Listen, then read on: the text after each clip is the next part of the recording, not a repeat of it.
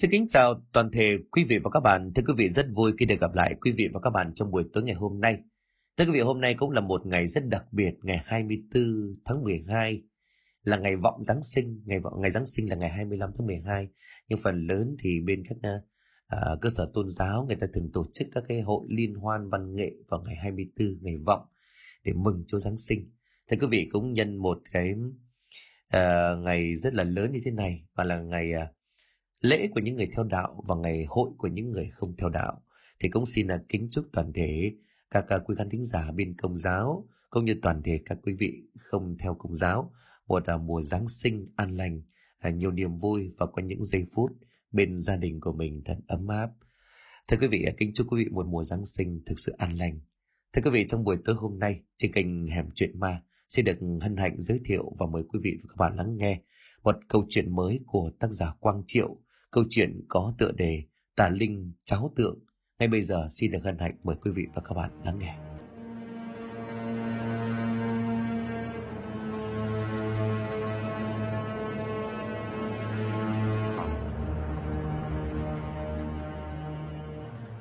Những năm thập niên 80 của thế kỷ trước, quê tôi có một trào lưu thờ cúng khá kỳ lạ. Không chẳng biết ai là người mang cái tín ngưỡng thờ cúng quái đàn này về, mà khiến cho dân làng tôi lùng cùng loạn hết cả lên. Có nhiều trường hợp gia đình mâu thuẫn, đánh cãi chửi nhau điên đảo, cũng chỉ vì cái tín ngưỡng thờ cúng mang tính chất mê tín dị đoan. Đi ngược lại với những gì tốt đẹp mà bao nhiêu thế hệ người Việt Nam ta đã dày công vun đắp, giống như câu nói uống nước nhớ nguồn. Thường nhớ về tổ tiên ông bà gia tiên dòng họ của mình từ xưa đến nay. ấy vậy mà chỉ vì đi theo cái tín ngưỡng quái đàn kia nhiều người đã trở nên điên loạn về đập phá ban thờ tổ tiên, kiên quyết không thờ cúng, rồi dần trở nên hóa rồ, hóa giải điên khùng. Những cổ bồ lão thì có vẻ như rất lo lắng cho tương lai của làng. Bởi vì họ biết được rằng trong làng này đang có một vấn đề lớn. Nếu không hóa giải thì e là khéo cả làng này tuyệt vận sạch. Thời điểm đó làng tôi xảy ra rất nhiều chuyện. Câu chuyện này là một câu chuyện có thật vì một số lý do tế nhị cho nên tôi xin phép đổi tên một số nhân vật. Mọi địa danh trong đó có thể chỉ là một sự trùng hợp ngẫu nhiên. Quý vị khán giả nghe xong xin vui lòng hoan hỉ, xin cảm ơn. Mà đàm một buổi chiều cuối xuân, ông cụ Hường đang ngồi uống nước chè trong sân đình, cùng với mấy vị có cước sắc trong làng, để bàn việc về nơi này chuẩn bị mở ra lễ hội. Hội làng lần này lớn lắm, vì mấy năm trước thiên tai lũ lụt hạn hán xảy ra, cho nên bà con trong làng cũng chẳng có tiền quyên góp đóng quỹ để mà mở hội. Thế đó thì đến miếng ăn cũng phải độn khoai độn sắn, thì chẳng ai có tiền sẵn. Chính vì vậy mà gần 5 năm rồi mà Mạn Đàm chưa từng được tổ chức lễ hội. Tiếng là hội làng thôi nhưng ở Mạn Đàm thì cực kỳ hoành tráng, khắp nơi bà con tứ xứ đổ về chật như nêm. Đúng như với câu nói vui như mở hội, Đám thanh niên con trai có sức khỏe thì đăng ký vào đội quân dứt kiệu, dứt rồng, còn nữ thì phấn son trang điểm lộng lẫy kỳ thực xinh đẹp để vào đội múa hát, nhảy sinh lên cầm cờ. Và cũng từ những dịp lễ hội như vậy, nhiều cuộc tình cũng đã nảy nở. Thanh niên trai trắng các làng bên lân cận cũng sang bên làng mạn đàm để mà tìm hiểu.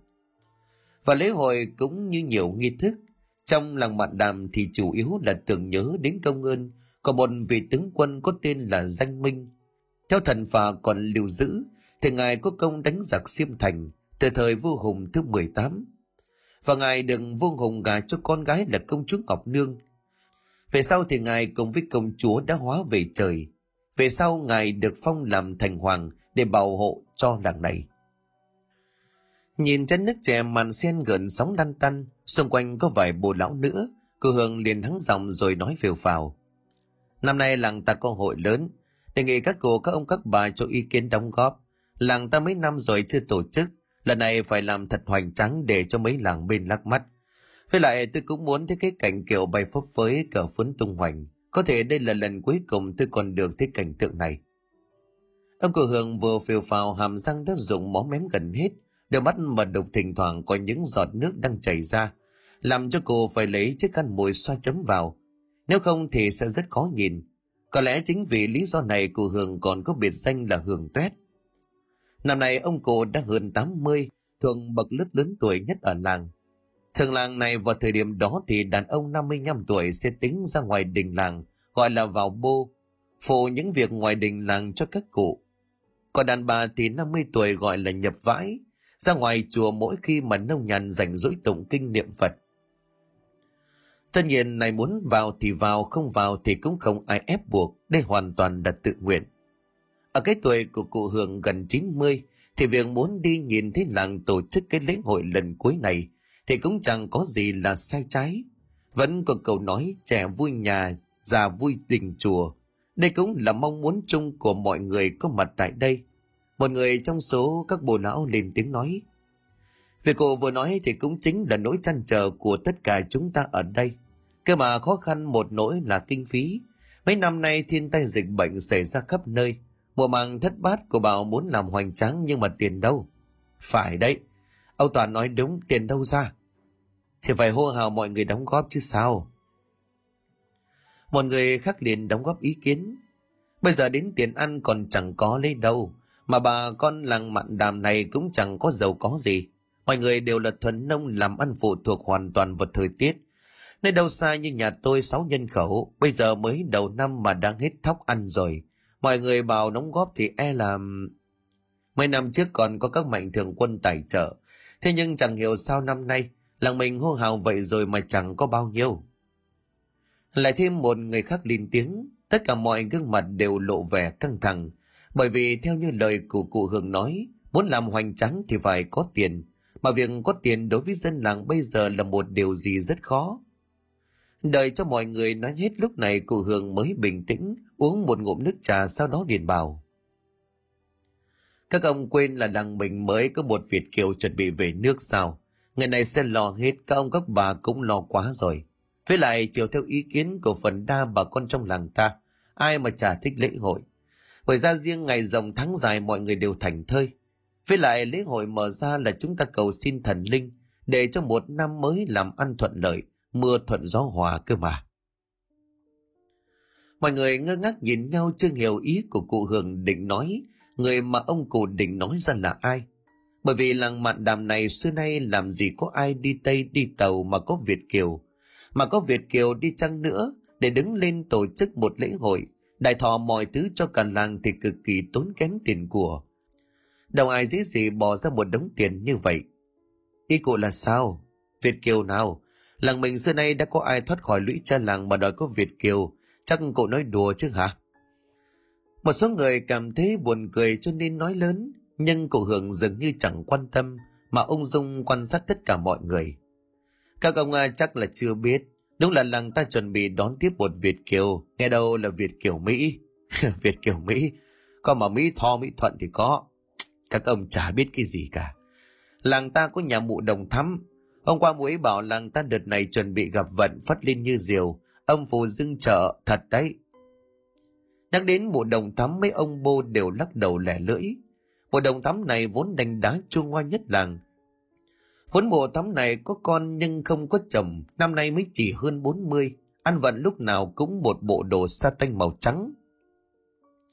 Gương mặt khá là xinh đẹp sắc sảo. Nhìn hình thể và vóc dáng của bộ đồng thắm này, chẳng ai nghĩ là mụ đã ngoài 40. Bởi thời đó thì phụ nữ ở quê thì làm đủ vất vả, lại đông con, cho nên nhan sắc cũng xuống cấp. Không như mụ, suốt ngày ăn trắng mặc trơn, xoăn phấn trang điểm cầu kỳ. Nói không ngoa ở cái làng này, những lão đàn ông đều âm thầm so sánh bộ thắm này với mấy mụ nái xề ở nhà. Mà đã so sánh ngất hẳn trong đầu có những thứ không tốt đẹp. Chỉ có điều những suy nghĩ đó chẳng ai dám nói ra. Phần vì mụ đồng thắm này ghi gớm, phần vì kiêng dè mụ ta vì mụ ta có khả năng gọi hồn người chết. Cho nên là mấy ông có thèm cũng chỉ biết để bụng mà thôi. Chưa kể đến việc mấy bà vợ mà biết nữa thì chỉ có nước bỏ xứ mà đi nơi khác. Ôi già ơi từng cụ nó có sách mạch có trứng ai chứ cái con mụ đồng thắm này tôi đâu có tin. Bộ ta lươn khươn lắm. Gì mà phất lên như diều gặp gió hóa ra là lời của ả. Phí cả công ngồi đây bàn bạc nãy giờ một người khác cũng tỏ ra khá mất bình tĩnh rồi bảo, đúng thật, à ta chỉ được cái mồm mép thôi. Ở cái làng này ai chả biết mộ này tuyên truyền mê tín dị đoan, toàn hão huyền phi thực tế. Đợt đấy mộ phán như đúng rồi là bố mẹ tôi chết. Thế mà bây giờ ông bà vẫn sống nhăn đó. Nếu không vì tình làng nghĩ xóm tôi đánh bỏ mẹ nó lao tuét. Thôi, các anh có im lặng được không? Này tôi gọi các anh ra đây là để bàn bạc về lễ hội, chứ chẳng phải để nói xấu người khác. Việc cô Thắm tuyên truyền mê tín dị đoan hay gì tôi không rõ. Thế nhưng lần này có Việt Kiều về là thật. Cô ấy nói với tôi là có một bà cô là Việt Kiều Mỹ chuẩn bị về nước. canh có tin hay không thì tùy. Và quan trọng nhất là vẫn người cô của chị Thắm kia giàu có. Hứa là quyên góp hỗ trợ làng ta nhiều thứ. Đặc biệt là còn công đức 18 bức tượng làng Hán. Còn chưa kể đến việc công đức làm chùa làng ta nữa. Các anh à, có thấy là đình chùa làng mình đã xuống cấp sập sệ lắm rồi không?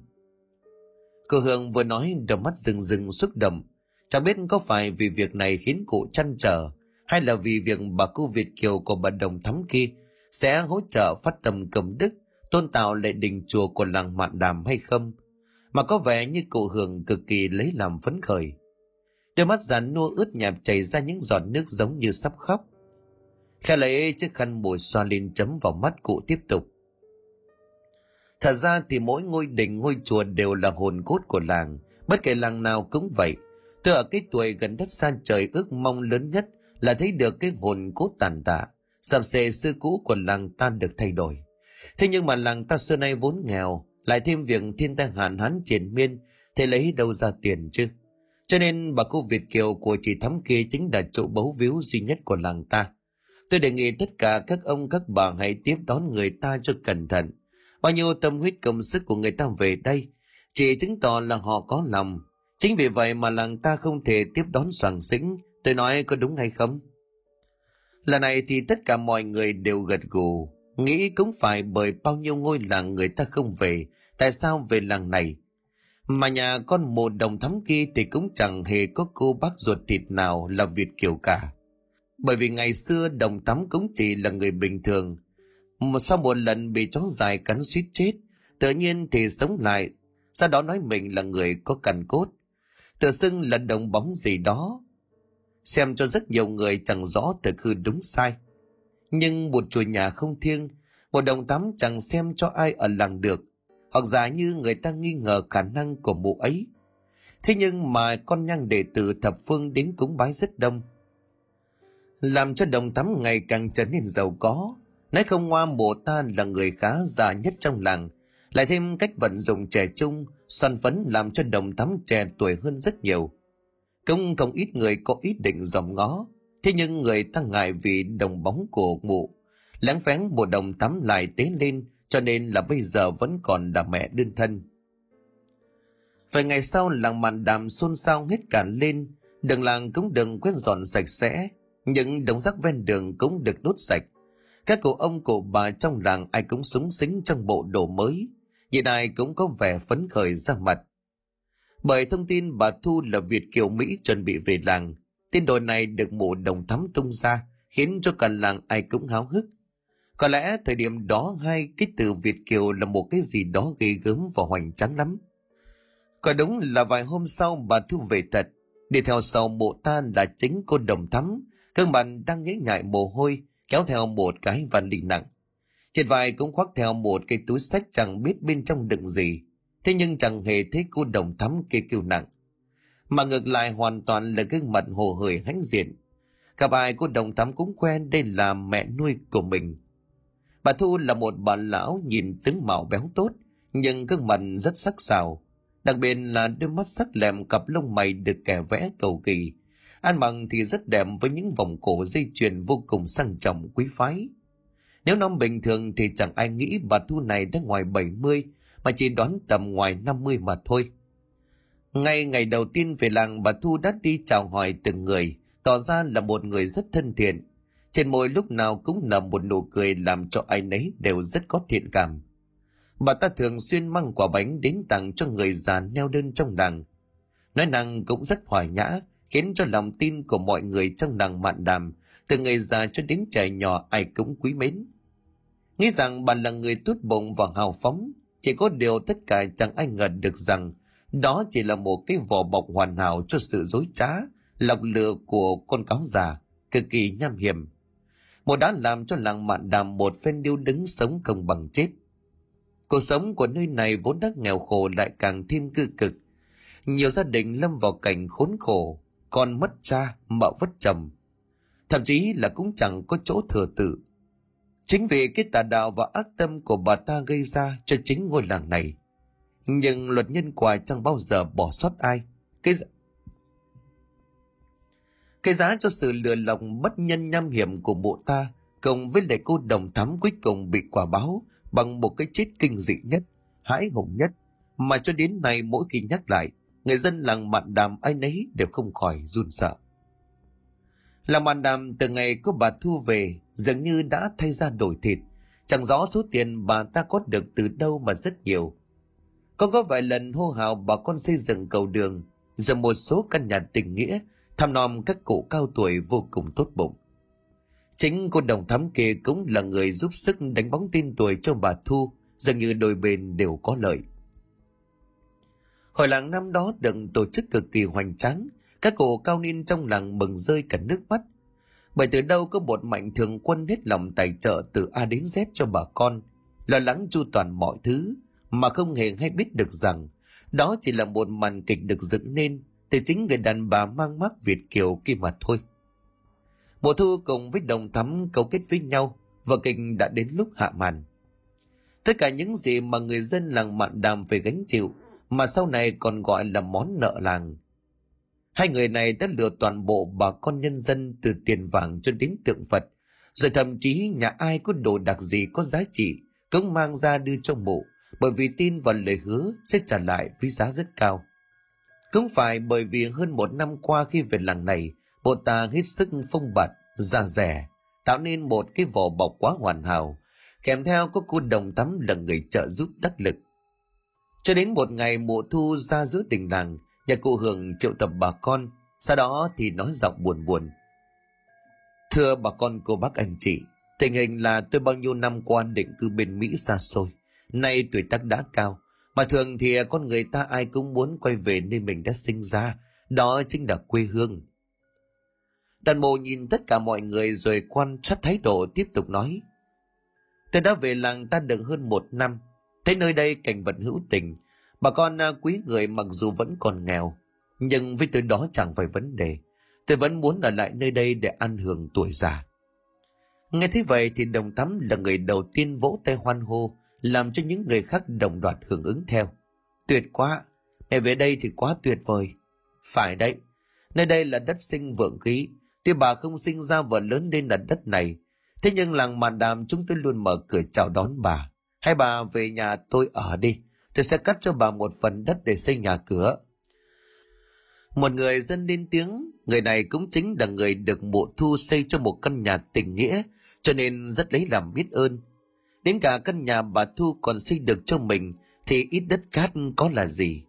Với lại từ ngày bà Thu về làng này vẫn luôn phát tâm cầm đức bao nhiêu thứ. Lẽ nào một ít đất lại không cho được bà ta? Ôi dào ôi, tôi thì cần gì đất cát. Tiền thì tôi thiếu cái gì đâu. Phải lại ăn nhiều chứ ở bao nhiêu. Thân già này thì tôi cũng chẳng cần gì nhiều. Cảm ơn các cụ. Mọi người đồng loạt vỗ tay để hưởng ứng. Quả thật từ ngày mộ thu trở về đây thì làm cho ngôi làng trở nên vô cùng có sinh khí. Thêm vào đó là việc mộ còn làm nhà tình nghĩa, giúp đỡ cho các cụ già neo đơn, quả cáp thăm hỏi cho những hoàn cảnh khó khăn. Còn mới công đức cho chùa làng mấy chục bức tượng bằng gỗ mít, 18 bức tượng la hán đủ các tư thế được bày ở khuôn viên, càng làm cho nơi đây thêm vẻ uy nghi cổ kính. Việc này là không thể chối cãi, đây là người ta có tấm lòng. A-di-đà Phật. Thế bà Thu hôm nay nhà cụ Hưởng ra đây làm gì vậy ạ? À? Một bà trong số những người có mặt ở đây lên tiếng, giọng điệu tò mò hỏi. Thực ra thì cũng không có gì to tát, chỉ là mấy cái việc vặt vãnh nhỏ nhặt thôi. Một tà xoay xoay cái nhẫn vàng to tướng đeo ở ngón tay, có đính một viên đá ruby sáng lấp lánh cực kỳ đẹp mắt. Ánh mắt sắc lẹm nhìn mọi người. Chiếc nhẫn này phải mấy chỉ vàng, chưa kể đến viên đá quý kia. Rồi vòng vàng vòng cổ đồng hồ, tất tần tật những gì trên người của mụ ta quy ra tiền thì chẳng bao nhiêu kể xiết. Đoàn mộ thu lấy ra một chiếc vali, bên trong có một ít bánh kẹo có in chữ nước ngoài và bên trong đó là mấy sấp tiền đô la. mà bông già đặt lên trước bàn uống nước. Hành động này của mộ thu khiến cho nhiều người vừa mừng vừa sợ. Mừng vì lời nói không thiếu tiền của mộ là đúng. Với ngần này tiền thì bà Thu ở đâu trả được. Lại hào phóng tốt bụng như vậy thì bà ta về làng này giúp đỡ thì quả đúng là người dân làng mạn đàm này hết sức may mắn và phước đức chứ trả chơi. Người cười nhiều nhất chính là cụ Hường, khe chấm chiếc khăn mồi son vào khóe mắt như sắp khóc. Nhưng trong đầu của cụ thì mừng rơi nước mắt. Lời của cụ hoàn toàn là uy tín. Lần này đã khiến cho làng mạn đàm này sáng mắt ra. Bà Thu này đúng là quý nhân của làng mạn đàm. Vừa giúp nhân dân mở đường hội làng, vừa giúp đỡ về tinh thần cho bao nhiêu người nữa. Quả nhiên là thánh thần hiển linh giúp ông hoàn thành di nguyện cuối cùng của cuộc đời. Nếu có chết thì ông cũng cam lòng. Đây là chút quà bánh và tiền vàng thằng con trai tôi ở bên Mỹ. Chả giấu gì các cô không các bà. Tôi có mấy đứa con đều là doanh nhân thành đạt bên đó. Số vàng này mà tôi bỏ ra giúp dân làng của mình cũng là của chúng nó cho tôi. Tôi tiêu cả đời cũng chẳng hết được đấy. Mọi người đều đồng loạt vỗ tay. Sau đó thì lần lượt nhận những chiếc kẹo hoặc những thanh màu đen. Được bọc cẩn thận đều là những thứ mà người dân đây quanh năm chân lấm tay bùn. Chả biết là gì, để lên ngắm nghía thơm nước mũi. Một số người đưa lên miệng cắn thử thấy rất thơm ngon gật gù, vài người bọc lại cẩn thận. Đây là sô-cô-la, ở nước ngoài thì bình thường, cháu nó gửi cho tôi à, nay tôi mang về biếu bà con. Ai mà thích anh lần sau tôi bảo cho nó gửi thêm cho. Ôi trời ơi, cho tôi là nhà quê biết nào đồ Tây, đồ Mỹ nó như thế nào. Bà Thu quả là tốt bụng, đúng là quý nhân của cái làng này. Lại còn là chuẩn bị xây chùa cho chúng tôi ở nghĩa này thì đến bao giờ chúng tôi mới trả được. Thôi cậu đừng nói vậy. Vẫn là câu nói thế này. Xây chùa cúng Phật Đức Chuông, cả ba việc ấy thập phương nên làm. Tôi làm việc này cũng chỉ là phước đức con cháu từ mai sau. Bao giờ mà các cháu nó về đây chúng nó giàu lắm. Tôi sẽ bảo các cháu làm lại đường xá, trường học và trạm y tế cho làng. Chứ tôi là tôi thấy bà con làng ta đi lại vất vả quá. Còn những ai mà hoàn cảnh khó khăn, tôi cũng bảo thằng lớn nó giúp. Còn về màng à, khuyến học tôi sẽ bảo thằng thứ ba. Cái thằng này nhà tôi làm khoa học ở bên Mỹ nó giỏi lắm. Toàn bộ thu nhìn mọi người rồi tiếp tục bà hoài trích tròe. Cái thằng thứ hai nhà tôi sẽ ít cầu đường cho mọi người đi lại đỡ vất vả. Chứ các cụ các ông các bà không thấy là mỗi lần mưa lớn hơn đường toàn ngập buồn sình lầy hay sao? Nghe thấy vậy một số các cụ cảm động đến khóc như mưa, chẳng còn lời nào để mà các người mộ thu này nữa. Nếu có thể gọi là Phật sống, có khi họ cũng gọi luôn chứ trả đùa. Chẳng biết có phải Bồ Tát tái thế hay không mà tốt tính và thảo đến như vậy. Thật là vinh hạnh quá mà. Nhưng không ai biết được rằng tất cả chỉ là một màn kịch. Một màn kịch hoàn hảo và bây giờ là lúc hạ màn. mộ thu khẽ thở dài giọng buồn rười rượi rồi bảo. Thật không may mong bà con hết sức thông cảm. Có cái việc à, chẳng biết con nên nói hay không. Nói ra sợ rằng mọi người lo. À, sao? Cô Thu có việc gì nói ra đừng ngại. Cô đã giúp dân làng bao nhiêu việc mà chẳng tính toán. Bây giờ cô cứ nói thử xem bà con có ai giúp được gì không. Một người thấy vẻ mặt quý nhân buồn giàu lên tiếng hỏi, sau đó thì mộ thu vào vấn đề. Quả là tôi đang vướng thật, thằng con cả nhà tôi nó gửi hàng về. Vừa nói mộ thu vừa chỉ tay vào cái vali trên bàn, lúc này vẫn còn đang mở để lộ từng sấp tiền đô la. Có vẻ như là rất nhiều. Từ nãy đến giờ không ít người suýt xoa. Thế nhưng mà kẹt ở sân bay hải quan, vì đó là tiền đô la Mỹ và vàng cùng với đồ có giá trị cao, nên là người ta giữ lại để yêu cầu xuất trình giấy tờ. Chính thế là cháu nó bảo tôi có việc là phải nhờ tôi lên sân bay một chuyến. Vâng ạ, à, thì sao ạ? À? Cứ cứ nói hết ra xem nào. Thì chính thế cái số tiền vàng này à, tôi dự định mang lên sân bay, nhờ lo lót với hải quan, xin lấy luôn hàng kia về. Có điều là vẫn còn ít quá, trong vali này chỉ mới tầm khoảng mấy chục ngàn đô. Theo thằng con tôi nó bảo là phải một trăm ngàn đô, mà lô hàng kia phải vài triệu đô. Nếu mà lấy được ra thì nó sẽ không để cho dân làng mình chịu thiệt. Tôi khó nghĩ quá. Một ta ngập ngừng nhìn lần lượt từng người trong đây rồi tiếp tục nói. Cực chẳng đã tôi phải nhờ đến cái hạ sách này. Hai thằng em nó tất cả ở bên kia cũng không giúp được gì cho anh trai. Tôi ở bên này phải ra mặt. Vì vậy cho nên tôi xin mọi người hãy giúp nhau. Tôi sẽ thay mặt à, các cháu cảm ơn mọi người trước. Số tiền ai đưa cho tôi hôm nay, Tôi hứa khi nào lấy được hàng về tôi sẽ bồi hoàn gấp hai. Muộn lắm là một tuần sau giải quyết xong. Mọi người nghe vậy ai nấy cũng đều xôn xao. Ai nấy đều tỏ ra mừng rỡ. Bởi cụ Thu này đã nói như vậy thì quá uy tín rồi còn gì. Cơ hội kiếm tiền là đây. Chỉ trong vòng một tuần đấy sẽ có gấp đôi số tiền này. Thì bằng với cả đời làm lụng quần quật chứ có gì đâu. Thế là một cuộc huy động vốn chưa từng có ở làng mạn đàm diễn ra suốt mấy hôm trời. Phải nói là vô tiền khoáng hậu. Tiếng là vùng quê nghèo nhưng vốn là làng cổ lâu đời, nên các cụ già ai cũng có số vốn rất lưng rất nhiều. Người ít thì cũng vài chỉ vàng, người nào nhiều thì hàng vài cây. Có trường hợp cụ lãm vốn trước kia có gia đình giàu có, đã đưa tất cả gia sản của mình tích cóp cả đời bằng một ca vàng, chưa kể số lượng tiền mặt khổng lồ. Người ta vẫn kể lại rằng hôm mà mùa thu phải viết đến mấy trăm tờ biên nhận nợ, vàng đá quý dây chuyền phải đến mấy chục cân, đưa lên xe cùng với mấy chục pho tượng Phật cũ nát từ ngôi chùa làng mang đi nơi khác. Cũng có một số người mang theo suy nghĩ ngờ vực, nhưng ý nghĩ này chỉ thoáng qua trong đầu, rồi thôi ngay lập tức, bởi họ bị dập tắt bởi lý do. Cô thu giàu có tốt bụng là vậy, ai lại làm ra cái việc thất đức như vậy? Một tuần chỉ đúng một tuần thôi, ta sẽ trở nên giàu có, từ một sẽ thành hai. Rất nhiều cụ ông cụ bà hí hừng chờ đợi tin vui, chỉ có điều sự thật lại khác xa hoàn toàn với những gì lòng họ mong đợi. Tất cả đều bị lừa một cách trắng trợn. Nhiều người sốc đến mức đột tử mà chết, bởi tài sản cả đời tích góp của mình chỉ trong nháy mắt đã không cánh mà bay. dân làng mạn đàm một phen điêu đứng, có rất nhiều gia đình vợ chồng xảy ra mâu thuẫn, có trường hợp còn xảy ra cả án mạng. Nhiều nhà còn bỏ đi biệt xứ, cũng bởi vì lòng tham và niềm tin mù quáng do chính họ tạo ra. Ba ngày sau dưới ánh đèn dầu leo lét đang cháy bập bùng trên bàn, thỉnh thoảng những con thiêu thần lao vào lọt qua khe bóng đèn, khiến ngọn lửa bùng lên cháy xèo xèo khét lẹt. Trong nhà của đồng thắm có hai người đang thì thào bàn luận. Ôi trời, mấy hôm hội làng u vọt thăm ngôi chùa làng, con thấy có đồ thờ tự trong cái ngôi chùa làng mạn đàm kia thế nào? Bán ra liệu có được nhiều không? Có đáng để ra tay không hả? Với lại con thấy U cũng cầm một đống tiền của dân làng này rồi. Sao lại còn lấy thêm cả tượng Phật của làng nữa? Như vậy có thất đức quá không U? Người vừa cất tiếng chính là đồng thắm, vừa đưa tay lên so vào gương mặt đầy xoăn phấn, lộ rõ về tò mò. Tiếng là nói như vậy nhưng biểu hiện của ả khác hoàn toàn với những gì ả đã thể hiện ra khi trước đó. Tâm ý bất nhất Thực ra có nhiều bức tượng quý phết đấy, con niên đại rất lâu đời.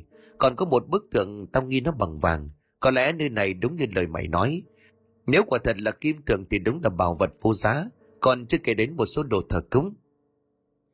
Gớm nên ta còn lạ gì mày, hỏi những câu vô nghĩa vậy làm gì? Chẳng phải mày cũng giống như tao. Chúng ta ai không cần tiền đâu. Lại nói những cái câu gì mà là thất đức với thất nghiệp là cái đếch gì. Tiền xưa nay có bao giờ ai chê? Nghe mùa thu huỵch tuyệt ra như vậy, khiến cho đồng thắm vừa xấu hổ vừa tỏ ra vui mừng. liền thoáng nói ra như là muốn kể công. Con đã nói với U rồi, dân làng này họ tham lam lắm dễ lừa, chúng ta sẽ cùng nhau lùa gà. Nhưng mà lợi tức thì thế nào à? Mà số tiền U huy động ờ, được bây giờ đâu rồi? Sau vụ này U cho con đi cùng nha. Con cũng chán cảnh ở đây. Bao nhiêu năm qua ở cái làng này để ý theo dõi các kiểu mà vẫn không thay đổi được gì. Cô đồng thắm lên tiếng bằng giọng coi thường với mộ thu. 80-20 tao 82. Sao lại thế được? U có tính nhầm không? Mày nhầm thì có đó. Tao nhớ tao mới là người trực tiếp ra tay. Mày chỉ có nhiệm vụ làm bình phong thôi chứ có làm gì đâu mà đau nhiều. Bộ thù liếc cặp mắt sắc lẹm như dao cao nhìn thẳng vào mắt của đồng thắm, làm cho à cũng giật mình. Có cảm giác như đôi mắt của bộ ta bây giờ sâu không lường được, sẽ khiến cho người đối diện rơi vào tình cảnh mất kiểm soát, Đoàn bộ lại tiếp tục. Mày đừng tưởng 20% là ít. Nếu đúng nó có giá trị thật, thì số tiền phải lên đến con số khổng lồ. Mà mày có hai mẹ con tiêu tiền gì? Mày nhìn tao đi, còn bao thứ. Nào là thuê người, nào là đầu tư xây dựng hình ảnh tạo lòng tin. Chẳng nhẽ mày không thấy sao hả? Số tiền vàng mang được của cái làng này, ta cũng chỉ nghĩ đủ trang trải cho số ta đã đầu tư xây ra. Mấy cái nhà tình nghĩa, làm đường lặt vặt khác. Cái ta quan tâm là mấy bức tượng kim tượng ở trong cái ngôi chùa kia. Nếu ta không nhầm thì trong đó còn một bức tượng bằng vàng ròng. Mặc dù nó bé thôi. Thế nhưng mang đường ra nước ngoài tiêu thụ chắc chắn số tiền mà thu về không thể đồng đếm được đâu. Nghe mùa thu nói như vậy, đồng thắm về mặt tỏ ra ủ rũ, nhưng trong lòng vô cùng bừng rỡ. Quả thật nếu đúng như những gì mụ ta nói, thì số tiền kia là quá lớn. đồ cho mẹ con của ả à sung sướng đến hết đời. Tuy vậy ả à vẫn nói, thì biết là vậy thế nhưng U cũng phải chi chức cho con một ít. Đây U nhìn đi, con cũng muốn thay đổi một số thứ trên bàn thờ. Sau này có vẻ như còn sắp hết lọc rồi sao đó. Chẳng thấy khách khứa đâu cả, chẳng bù cho lúc trước U mới về. Một thù nước mắt nhìn đồng thắm tỏ ra khinh thường rồi bảo, Dăm ba cái trò mèo của mày. Mày nghĩ mày đủ khả năng gọi hồn người chết à? Mày dọa ai chứ dọa tao sao? Đồng thắm nước mắt nhìn mộ thu trong đầu chưa hiểu ngụ ý của mộ ta là gì, thì lại tiếp tục nghe thấy những câu nói đầy châm biếm. Đừng có đem dăm ba cái câu chuyện mà mị liêu trai ra dọa người. Tao thừa biết mày chả có cái khả năng gì. Chỉ là lừa đảo thôi.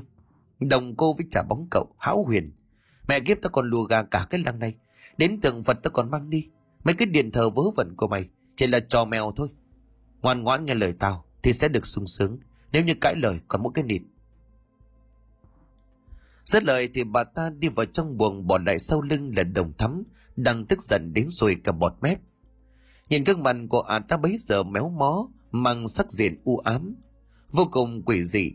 Chẳng biết có phải vì lời nói mang tính xúc phạm của mộ thu đã đồng chạm đến nàng hay không, mà ta liền bước ra chính điện lên hương. Tiếng chuông ngân dài trong đêm tối kêu bong bong, làm cho mộ thu đang ở trong buồng cảm thấy trột dạ. Mộ ta thầm nghĩ, quái nào nên không phải là tuần rằm mùng một mà con kia lại lên hương ban đêm, hay là mình nói gì khiến nó tức giận. Bản thân của bộ ta vốn là siêu lừa, cũng chẳng tin vào mấy chuyện tâm linh hão huyền. Nếu như ma quỷ thần linh là thật, thì mộ ta bị vật chết từ đời thắm hoánh, làm gì còn cách truyền sống cho đến bây giờ. Cho nên là mùa già này cũng chỉ nghĩ bụng vậy thôi, nằm một lúc rồi bộ lại thiếp đi. Bộ hoàn toàn không nghĩ được rằng nhân quả lần này đến sớm lắm, sớm hơn những gì bộ ta đã nghĩ. Ở phía bên ngoài nhà lúc này đã 12 giờ đêm, Đồng thắm bắt đầu có những hiện tượng lạ. Hai mắt nhắm chặt đặt lên đầu gối miệng lầm nhầm những câu khó hiểu.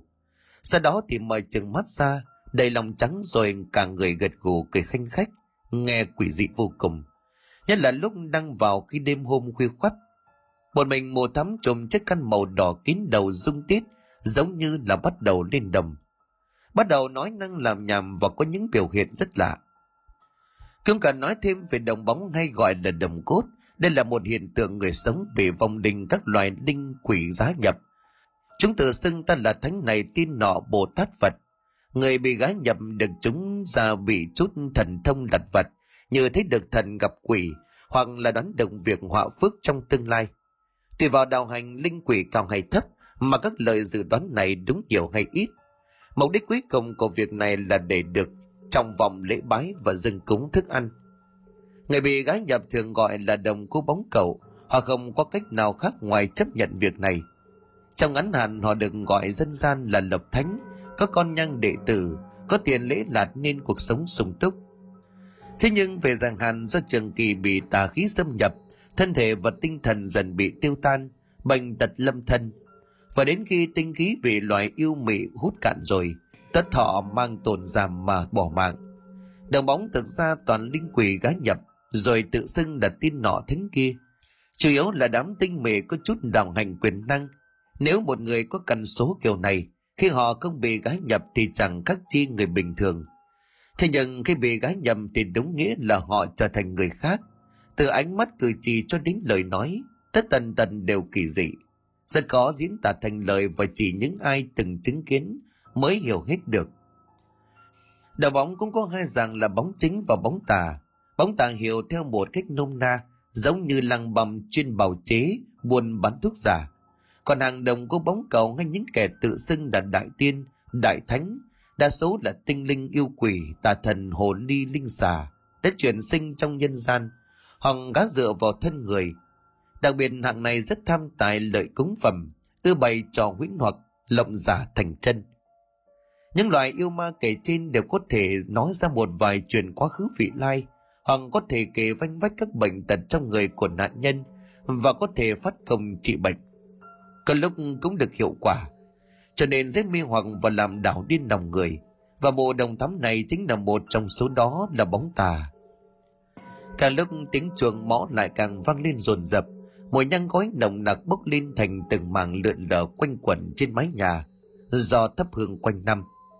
Cô đồng thắm lắc lư một hồi nhiều hơn, sau đó thì bỗng nhiên cười lớn, làm cho mộ thu đang thiêm thiếp trong nhà, phải giật mình tỉnh giấc.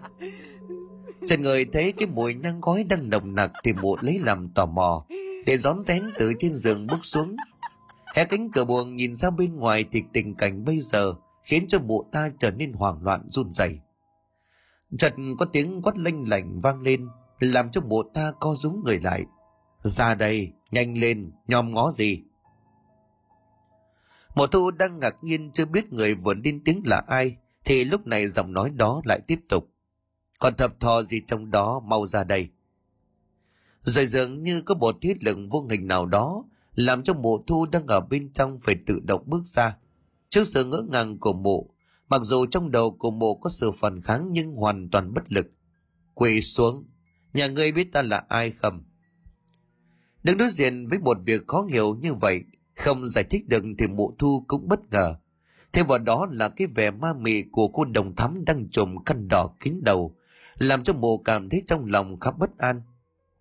Nhưng lúc này thì chẳng còn cách nào khác hay như có một áp lực vô hình đang ấn đầu của bộ xuống đất vậy. Nói, ngươi là ai? Tại sao lại có ý định khinh nhờn ta? Một thu hoàng hồn trước vẻ kỳ quái bí ẩn của cô đồng thắm, khẽ ngước mắt nhìn lên, đối diện với cặp mắt trắng dã của cô đồng này, làm cho mụ giật mình. Đây hoàn toàn không phải là thu mà mụ biết lẽ nào con bé này có khả năng về tâm linh thật? Còn có mau trả lời ta? Tiếng nói lạnh lùng vang lên làm trong bộ này vội quỳ xuống không dám nhìn. Mà điều kỳ quái là khi nhìn vào đôi bàn chân của đồng thu bộ ta thấy nó không chạm đất, chứ như kiểu là đang bay lơ lửng vậy. Cô cô là ai? Câm mồm, ai là cô? Ta là đệ nhất đại tiên ngự ở chín tầng trời, giá lâm xuống đây ngươi ở đâu tới đây dám của ngôn loạn ngữ, tỏ ý khinh nhờn ta tôi tôi bây giờ thì ta sẽ cho người theo pháp lực của ta ta sẽ cho người biết ta là ai Xét lời thì trên bàn thờ bỗng nhiên tất cả đèn nến bùng lên rồi phụt tắt. Không gian một màu tối thui.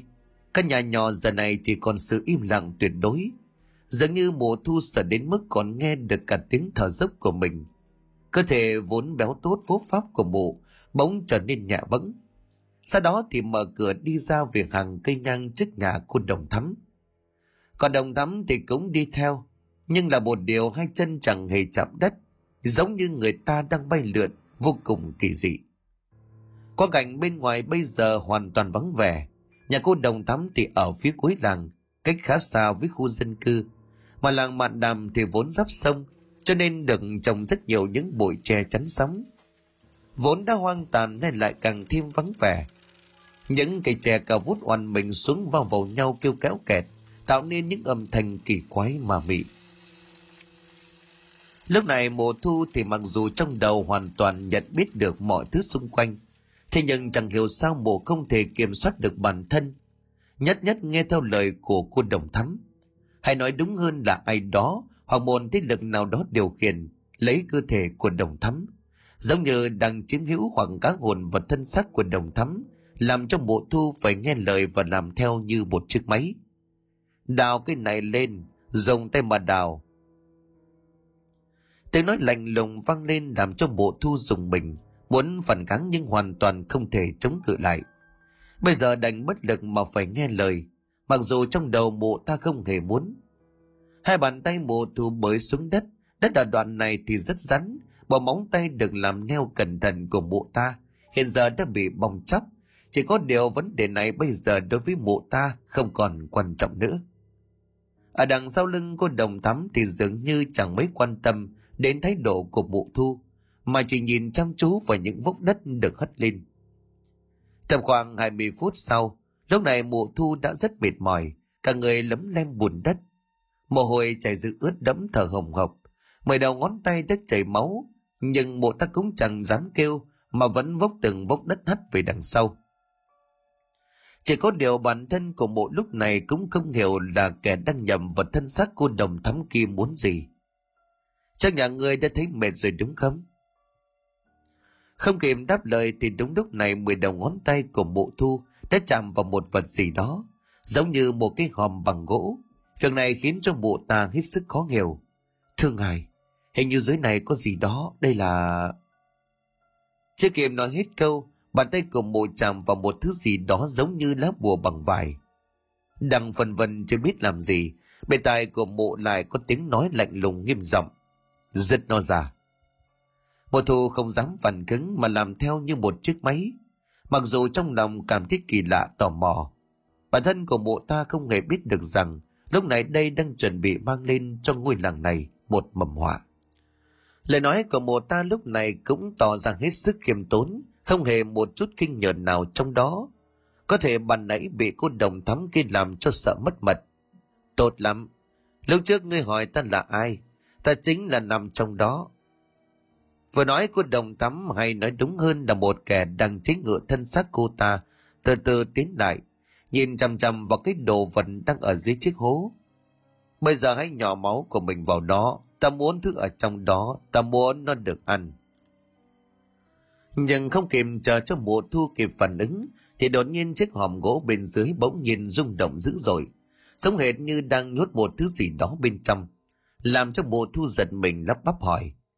Cũng không rõ là bây giờ có phải là mụ đã không bị cô đồng thắm kia khống chế nữa không, nhưng mà thần trí và hoạt động cũng đã khôi phục được.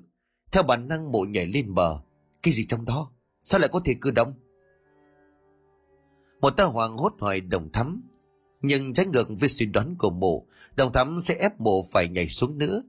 Thế nhưng lần này đồng thắm chẳng hề quan tâm chỉ đứng im trên bờ hướng đôi mắt trắng dã của mình chăm chú nhìn vào chiếc hòm kia. Một thù lấy làm tò mò thì đúng lúc này bên dưới lại có một động tĩnh rất lớn nghe rõ bồn bột có tiếng cào vào gỗ giống như bóng tay. Giữa đêm hôm thành vắng trong không gian tĩnh lặng những tiếng động này chẳng khác gì những nhát búa gõ vào tim của mụ. Từ dưới lòng đất bắt đầu nhô lên một bàn tay đen kịt, sưng sầu dài ngoằng. Bàn tay này vừa xuyên qua lớp đậy nắp, có cảm giác dễ dàng như xuyên qua một tờ giấy mỏng vậy. Mộ thu liền hoàng sợ la lên, quay đầu bỏ chạy. Nhưng đúng lúc này thì va vào người của đồng thắm, làm cho ngã ngửa đậy đằng sau. Chạy đâu trột thoát người có biết ở làng này ai là người bảo vệ không? Đây có thổ công sông có ngả bá. Ngày hôm nay sẽ là vật tế để cho ta hồi sinh. Một thủ chưa kịp hiểu điều gì đang xảy ra, thì bỗng nhiên cả cơ thể của mình trở nên nhẹ bẫng. Rồi một cơn đau dữ dội từ ngực truyền tới toàn thân. Cúi đầu nhìn xuống vị trí này, mùa ta trở nên hoảng loạn, sau đó thì từ từ gục xuống. Một bàn tay đen ngòm sắc nhọn như những lưỡi dao đâm xuyên qua ngực.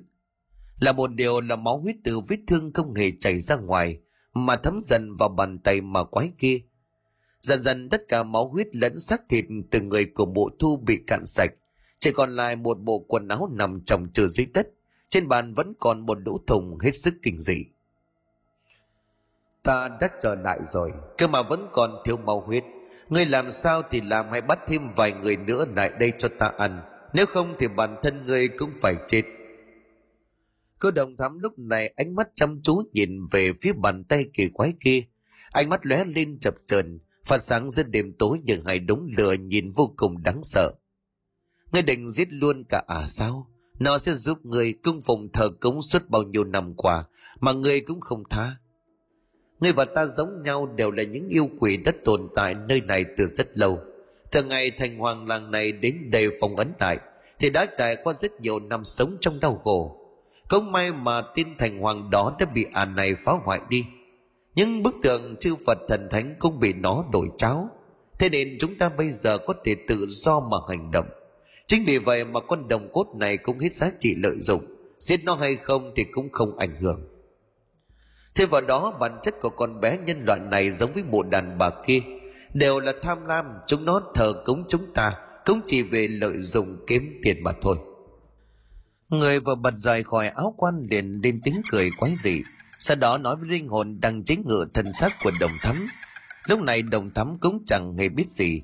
Có lẽ do bao năm mê muội thờ cúng hai linh hồn Mà có cuộc trò chuyện bàn nãy, Họ chính là yêu quỷ, đã bị vị thành hoàng đằng này chấn điểm bằng biết bao nhiêu năm. Bây giờ chúng đã lớn mạnh lại được sự giúp sức nhiệt tình của mụ thu, làm cho chúng sống dậy và trỗi dậy. Được rồi, trước mắt tạm tha cho nó, nhưng mà chúng ta là yêu quỷ, đã tồn tại biết bao nhiêu năm tháng gần đây. Lần này trở lại ta hy vọng ngươi cùng ta dựng nên một tín ngưỡng mới. Phải có nhiều người thờ cúng thì chúng ta mới mạnh lên. Cái này hẳn ngươi cũng hiểu chứ. Quỷ yêu đang ở bên trong con đồng thắm kia không nói gì, chỉ gật đầu tỏ vẻ đồng ý. Sau đó thì lướt đi bay vào trong gian điện. Một lúc sau thoát khỏi hồn của cơ thể đồng thắm, à gần như không hề hay biết mình vừa thoát khỏi một mạng. Bèn đứng dậy lên thắp hương khấn vái cả đêm. Ở đình làng Màn Đàm lúc này ông cụ Hường đang nằm trong đình. Vốn dĩ cụ Hường là cụ từ các đình, bởi do còn cao tuổi và khỏe mạnh, cho nên mọi người bầu cụ là người trong đình. Đình và chùa làng thì nằm cạnh nhau trong một khuôn viên khá rộng lớn. Bỗng nhiên nông cụ bị đánh thức bởi một quần sáng màu xanh rất lớn. Cô Hương ngồi bật dậy lấy chiếc khăn mùi xoa chấm nước bởi nghĩ rằng mình nhìn nhầm. Nhưng hoàn toàn không phải, bởi đây chính là sự thật. Quần sáng bắt đầu từ phía hậu cung, bay vòng vòng quanh ngôi đình rồi đơn lửng một lúc. Cô Hương vốn là một người từng trải, ở cái tuổi gần đất xa trời như vậy, thì chẳng còn tiếc nuối điều gì. Nhưng việc đang diễn ra trước mặt thì chưa bao giờ ông cụ chứng kiến. Hỗn lão, các người dám phá bỏ hết tượng Phật trong chùa, lại còn ngụ ý mang cả kim tượng mà ta đã dùng chấn điểm hai con yêu quỷ. Các người có biết chỉ cần kim tượng bị chuyển đi, dân làng này gặp đại họa hay không chứ? Giọng nói oang oang như là chuông đồng làm cho cụ Hường sợ đến mức run rẩy, vội vàng quỳ xuống rồi lắp bắp. Ngài là ai à? Ta là thành hoàng đàng, người bảo vệ cho ngôi làng này. Ta thấy làng này sắp gặp họa lớn, nay hiển linh về giúp các ngươi đây. Cô Hương sợ đến mức không dám ngẩng đầu lên nhìn, bởi đây là lần đầu tiên tận mắt chứng kiến thấy sự lạ, cho nên là liền hỏi. Chứ còn người trần mắt thịt cũng đều là muốn cho làng mình trở nên tươi đẹp hơn. Thế nhưng con vẫn chưa hiểu là làng này đang gặp vấn đề gì. Ngài Linh Thiêng thì xin hãy xuống tài mách nước cho chúng con. Chúng con sẽ làm hết sức để mà thực hiện theo ý chỉ của Ngài. Các ngươi gây họa lớn rồi. Chuyện nhân của quỷ yêu vốn là tà tinh, là thứ mà ngày xưa ta đã chấn điểm. Hiện giờ nó đã thoát ra. Làng này có phải là một cái điện thờ rất lớn đúng không? Nghe đến đây thì cụ Hưởng giật mình, trong đầu liền nghĩ ngay đến cái điện thờ nhà cô đồng thắm run rẩy trả lời. Vâng, quả thật là khoảng gần 10 năm trở lại đây. Làng màn đàm này có một cô gái nổi lên từ việc coi bói và chữa bệnh, thậm chí là gọi hồn. Nhưng mà việc này thì có liên quan gì chứ hả? Sao lại không có liên quan, nó chính là tà linh, là thứ mà ngày xưa khi mà đến nơi này ta đã chấn điểm Thứ tà linh này rất mạnh mẽ, ngay cả khi pháp lực của ta mạnh nhất cũng không thể hoàn toàn tiêu diệt được. Mà chỉ dùng biện pháp tạm thời phong ấn nó lại trong một chiếc hòm, sau đó chôn xuống đất ở một vị trí cuối làng mà thôi. Nhưng mà hiện tại đã bị ai đó làm thoát ra. Làng này sắp sửa đại họa rồi. Ta còn thấy đường có cả hơi thở của tà linh vẫn còn đang lẩn khuất đầu đầy trong đình làng này.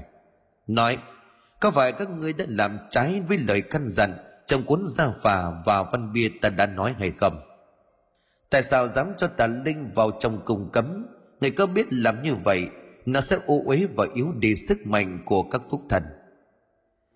Ông cụ hưởng nghe vậy thì sợ đến mức tái cả mặt liền liên tục quỳ xuống dập đầu van xin những tiếng kêu lốp bốp liên tục.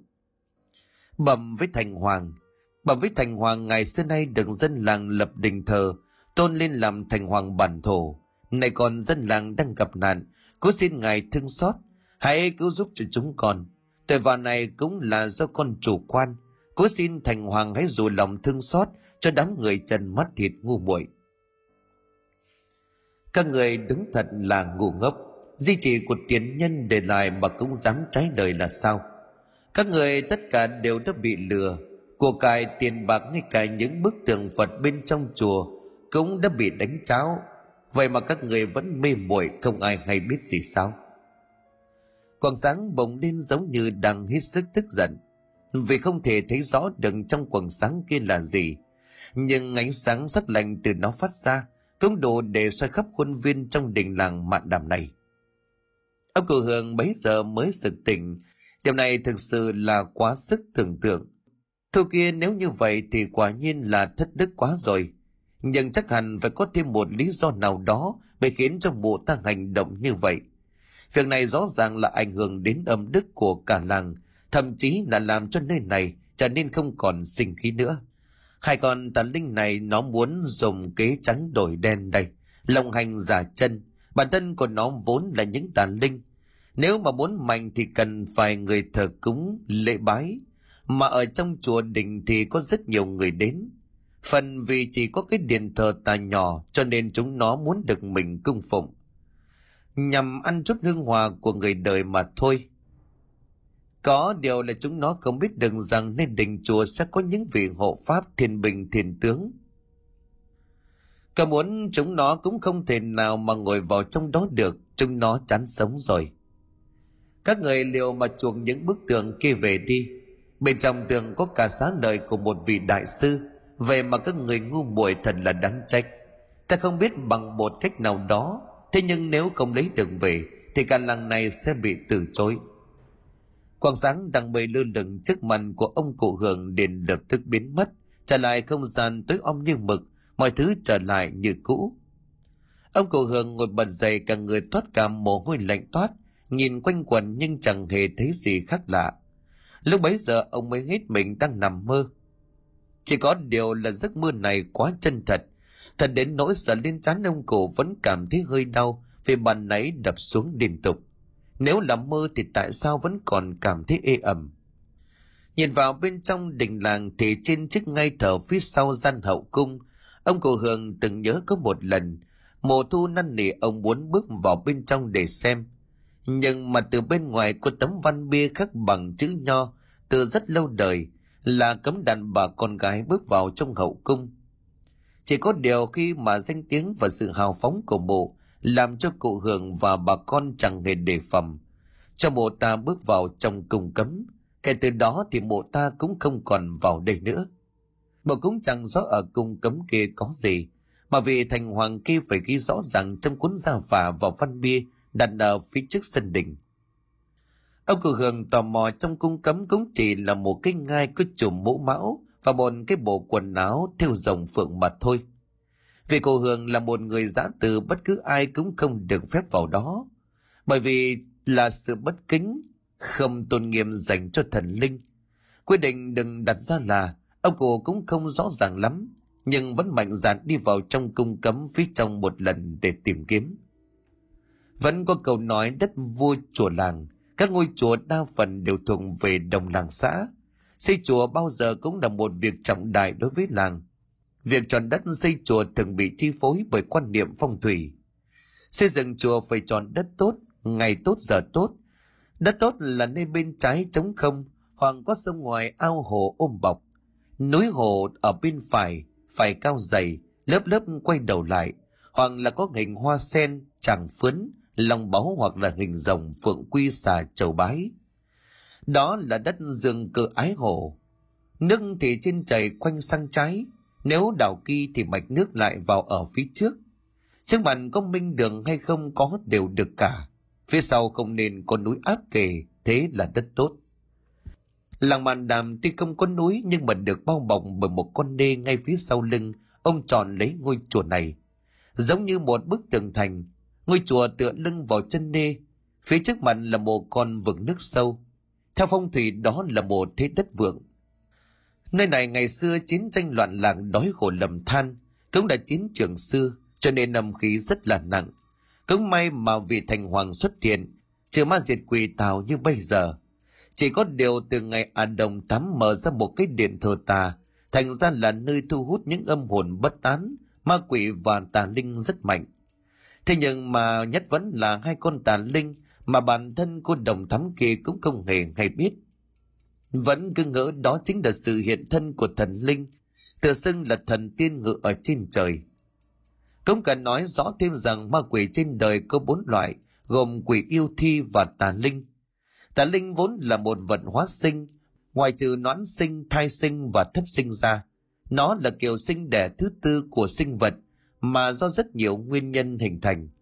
Bản thân của nó vốn không có sinh mệnh, bởi vì gặp chút cơ duyên cho nơi mới sinh ra sinh mệnh.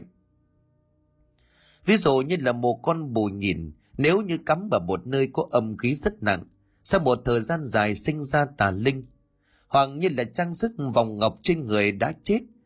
Nếu như mà hấp thụ tử khí quá lâu, thì cũng sẽ hình thành tà linh. Tự sinh ra linh tính có thể biến nào thành hình dạng và rất khó để tiêu diệt. Có lẽ vì lý do này mà vị thành hoàng làng mạn đàm kia cũng chỉ có phòng cách ấn nó vào chiếc hộp rồi chôn xuống dưới đất mà thôi. Chính cô đồng tắm đã là người yêu cầu mụ thu đào lên và trực tiếp giết chết mụ ta nhằm rút hết tình huyết để khôi phục sức mạnh. Tiếng trống vang lên nghe đến là dồn dập, mạnh mẽ khi thì như là tiếng trống trần hào hùng, khi thì nghe như là tiếng của thiên đinh vạn mã, làm cho cả làng mạn đàm giật mình. Họ nhìn nhau không hiểu vì sao mới sáng sớm mà lại có tiếng chống thúc dùng báo động mọi người ra tụ tập sớm đến như vậy. Đây là chiếc chống đại, có kích thước khổng lồ, chỉ những dịp đặc biệt cực kỳ nguy cấp hay là có những việc quan trọng mới được dịp dùng tới. Từ ngày chiếc trống đừng đặt ở đình làng thì cũng đừng vài lần gõ mà thôi. Một lần vào ngày nó đừng tạo ra và một lần thì vỡ đi. Báo động cho người dân để chạy trốn. Nhưng lần này thì nó lại được cất lên một cách cực kỳ dồn dập, làm cho mọi người ai nấy đều hoang mang, không hiểu điều gì đang diễn ra. Ngay lập tức có rất đông người già trẻ lớn bé đều chạy về phía làng. Cô Hương gương mặt đỏ tưng bừng, lúc này đã hoàn toàn khác với mọi ngày. Sau sự việc kinh hoàng đêm hôm trước, thành hoàng làng về báo mộng thì bây giờ đã giống như là tình ngộ. Sau khi mọi người đã tụ tập đông đủ ở ngoài sân đình, vẻ mặt của ai nấy đều hoảng hốt, khi mà thấy người đánh trống là cụ hường thì đều ngạc nhiên. Có chuyện gì mà cụ hường lại đánh trống vậy chứ? Chúng tôi còn nhớ hương ước của làng này, chỉ khi nào có việc cực kỳ nguy cấp thì mới được đánh trống báo mộng cơ mà. Nhưng mà cụ hường dường như chẳng mấy quan tâm, để cho mọi người ổn định rồi bắt đầu lên tiếng trả lời. Vẻ mặt cũng không giấu được vẻ lo lắng lẫn hoang mang. Chúng ta bị lừa rồi. Tất cả chúng ta đã bị bà Thu và cô đồng thắm dắt mũi rồi bà con. Vừa nói cô Hương vừa lấy chiếc khăn xoa chấm vào khóe mắt. Nếu mà không biết là cụ bị tuyết nhèm thì nhiều người lại tưởng rằng ông cụ đang khóc. Lừa, lừa sao vậy cụ nói đi. Một số người không tin liền vặn hỏi ngược lại. Cô Hương lúc này đáp. Cả làng này sắp gặp đại họa rồi, tôi xin lỗi, xin lỗi tất cả mọi người. Ông cụ lúc này như có vẻ suy sụp, suýt nữa thì ngã ngửa người ra đằng sau. Cương mặt nhợt nhạt vẫn còn chân hết hoang mang. May mà cái người đứng cạnh đó đỡ lấy rồi dìu xuống ghế bên cạnh. Một lúc sau khi mà bình tĩnh lại, cô Hương mới bắt đầu từ từ kể lại toàn bộ mọi chuyện đêm qua đang gặp phải. Còn chỉ vào vết thương trên chắn của mình cho mọi người. Bắt đầu một số người còn nghĩ ông cụ bị ngã cho nên đầu óc có vấn đề chứ làm sao mà có chuyện cụ thu lừa đảo? Nếu vậy thì cả làng sẽ gặp họa lớn. Bây giờ phải làm sao hả cụ? Chúng ta phải làm sao vậy? Số tiền vàng mù ta đã đánh xe chuyển đi rồi. Biết tìm đâu bây giờ chứ? Phải rồi. Tối hôm qua tôi vẫn còn nhìn thấy mụ ta ở nhà cô đồng thắm. Bây giờ chúng ta phải đến nhà cô ta để đòi tiền. Thế nhưng mà cụ thu hẹn là một tuần sẽ quay trở lại cơ mà. Hôm trước mới bước sang ngày thứ tư hay là cứ bắt đồng thắm dân đình làng đi. Chắc khảo nó là sẽ ra thôi mà.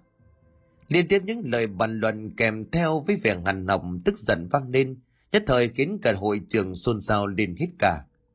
Phải người vốn đã ghét bỏ đồng thắm từ trước, thì tay đã cầm sẵn gậy gộc cùng với những sợi dây thừng. Một số người vẫn mang theo hy vọng về số tiền đưa cho mộ thu kia. Nhất thời không khí của nơi này trên làm hai phe khá hỗn độn. Mọi người bình tĩnh nghe tôi nói đã. Cô Hương đưa hai tay lên khu khu sau đó thì nghiêm sắc mặt, cố gắng giữ bình tĩnh rồi bảo.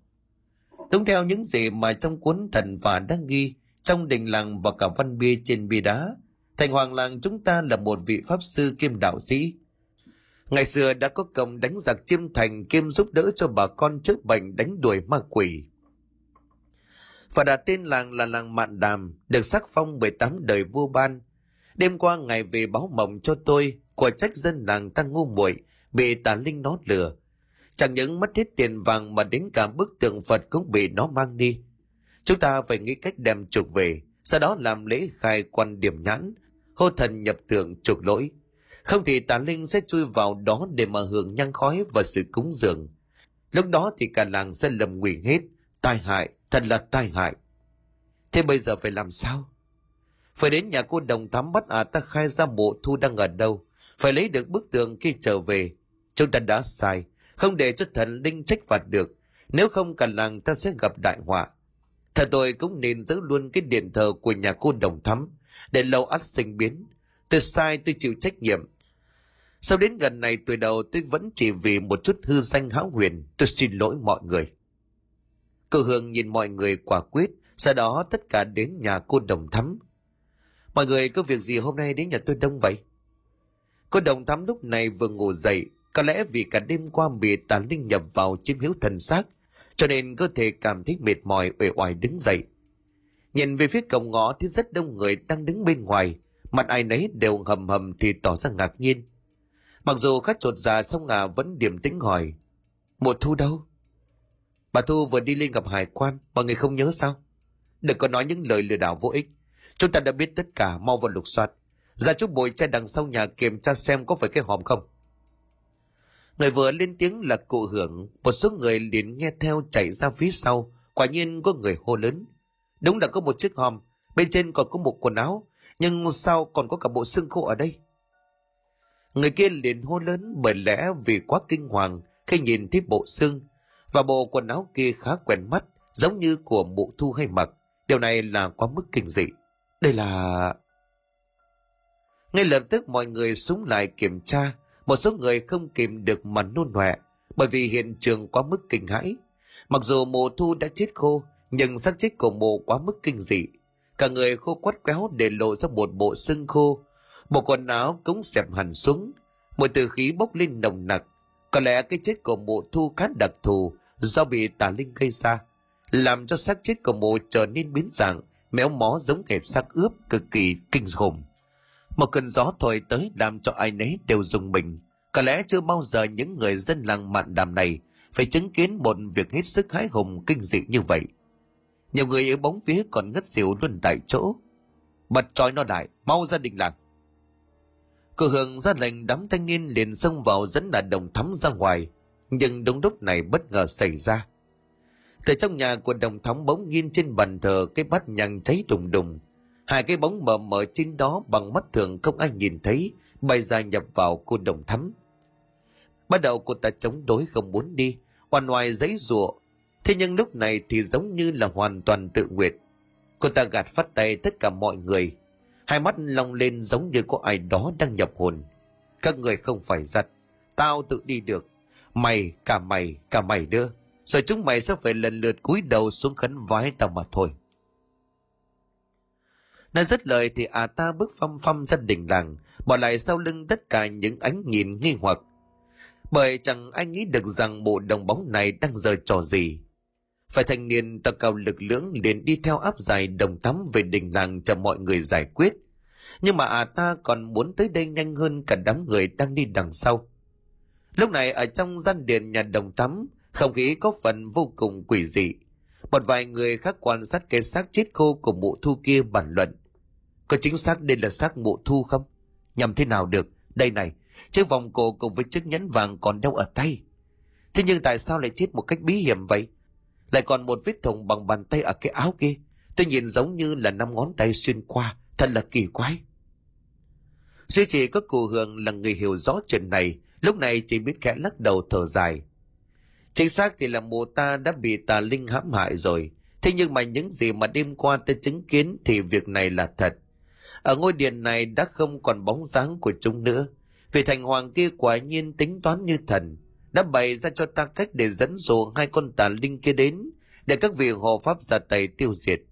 Ta không tin rằng dưới Phật Pháp nhiệm màu mà không thể cài tà quy chính được chúng. Hai con tà linh quả nhiên là mắc bẫy của ngài, đã ngay lập tức dẫn nhập cơ thể của đồng thắm, để mà xem lần này chúng chạy thoát đi đâu. Có lẽ vì bị quả trách cho nên cụ Hường cũng rất tức giận. Hướng cặp mắt già nua nhìn về gian nhà của đồng thắm.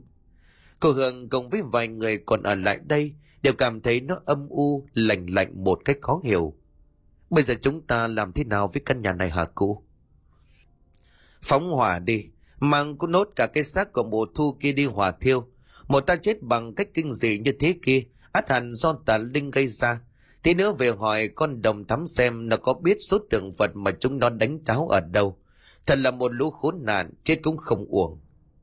Rất lời thì một nồi lửa đừng mồi lên, chẳng mấy chốc căn nhà của đồng thắm bốc cháy dữ dội. Chỉ còn một lát sau thì đã cháy thành tro tàn, cái xác của mụ thu cũng bị thiêu rụi. Đúng bảy ngày sau, ngoài sân đình làng mạn đàm rất đông người hiếu kỳ ra xem người ta làm gì đồng thắm. Người người liền suýt xoa bàn luận. Khổ thân, cô này chắc bị ma nhập cho nên mới làm ra cái việc tẩy đỉnh như vậy. Có khả năng là chính là ra tay với mụ thu để chiếm đoạt số tiền mà định lừa của dân. Ma nhập gì cái loại nó, cái loại buôn thần bán thánh, muốn trục lợi cho bản thân mình, làm hại biết bao nhiêu người. Dân làng này đã không đủ khốn khổ hay sao? Một người lúc này mỉa mai, ôi dào ôi, nó từ đâu đến đây chứ có phải người làng này đâu mà thương với trà sót.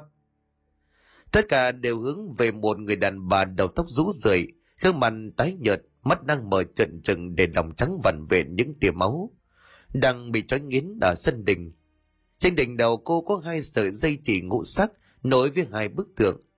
Ở bên cạnh chính là cụ Hường đang nhắm nghiền mắt, có vẻ như rất khổ sở đau đớn. Ban đầu có mấy người ném trứng thối vào một số về phía của à, miệng lúc này liền hô lớn. Trả lại tiền cho tao, vàng của chúng ta đâu cả rồi. Trời đất ơi bao năm tích cóp làm lụng vất vả cả đời, tưởng rằng có thể có chút tiền dưỡng ra ai ngờ. Mày, là mày đồng phạm con bộ thu, lừa đảo chúng mày chết đi. Mày làm cho bố mẹ tao sốc chết rồi. Có một vài người trên đầu đeo khăn tang, cưng mặt đang căm hận nhìn về ả đồng thắm kia mà nguyện rủa. Lòng màn đàm mấy hôm nay mang theo một vẻ đau đớn vô cùng tăng thương đến cùng cực. Ngay khi biết tin mộ thu kia chết, nhà ông bà già cả chót trong bộ tao vay tiền vàng, không thể lấy được nữa thì tức giận đến mức đột tử. Có người thì treo cổ tự sát, bởi vì cũng chót đứng ra vay của người khác đưa cho bộ ta nhằm mục đích kiếm chút lợi ích, thế nhưng tất cả đều mất cả chi lẫn trài. Không một ai biết được rằng bên trong cơ thể của đồng thắm có hai tàn linh đang âm thầm chui vào hai bức tượng trước mặt. Bức tượng này chính là do cụ Hường đặt ở trước mặt dụ chúng chui vào. Quả đúng như dự liệu hai tà linh bên trong cơ thể của ả đồng thắm thấy vậy thì liền chui vào bên trong ngay bức tượng gỗ. Ngay lập tức cổ hưởng bên ngoài liền dùng một con dao cắt ngay hai sợi chỉ ngũ sắc kia. Và nhà sư đừng cổ hưởng mời tới đã ở bên ngoài từ lúc nào, nhanh chóng dán mấy lá bùa vào hai bức tượng sau đó thì dùng những sợi dây nhúng trong chậu chẳng biết thứ gì, quấn quanh hai bức tượng lại, khiến cho hai tà linh kia không còn đường chạy thoát ra ngoài.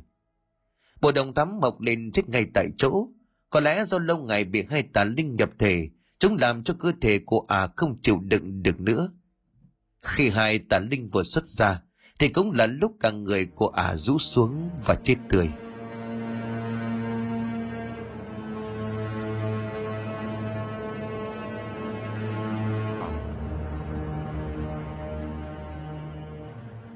Xin cảm ơn quý khán thính giả đã chú ý đón nghe. Xin kính chào tạm biệt quý vị và xin hẹn gặp lại quý vị và các bạn trong những câu chuyện tiếp theo.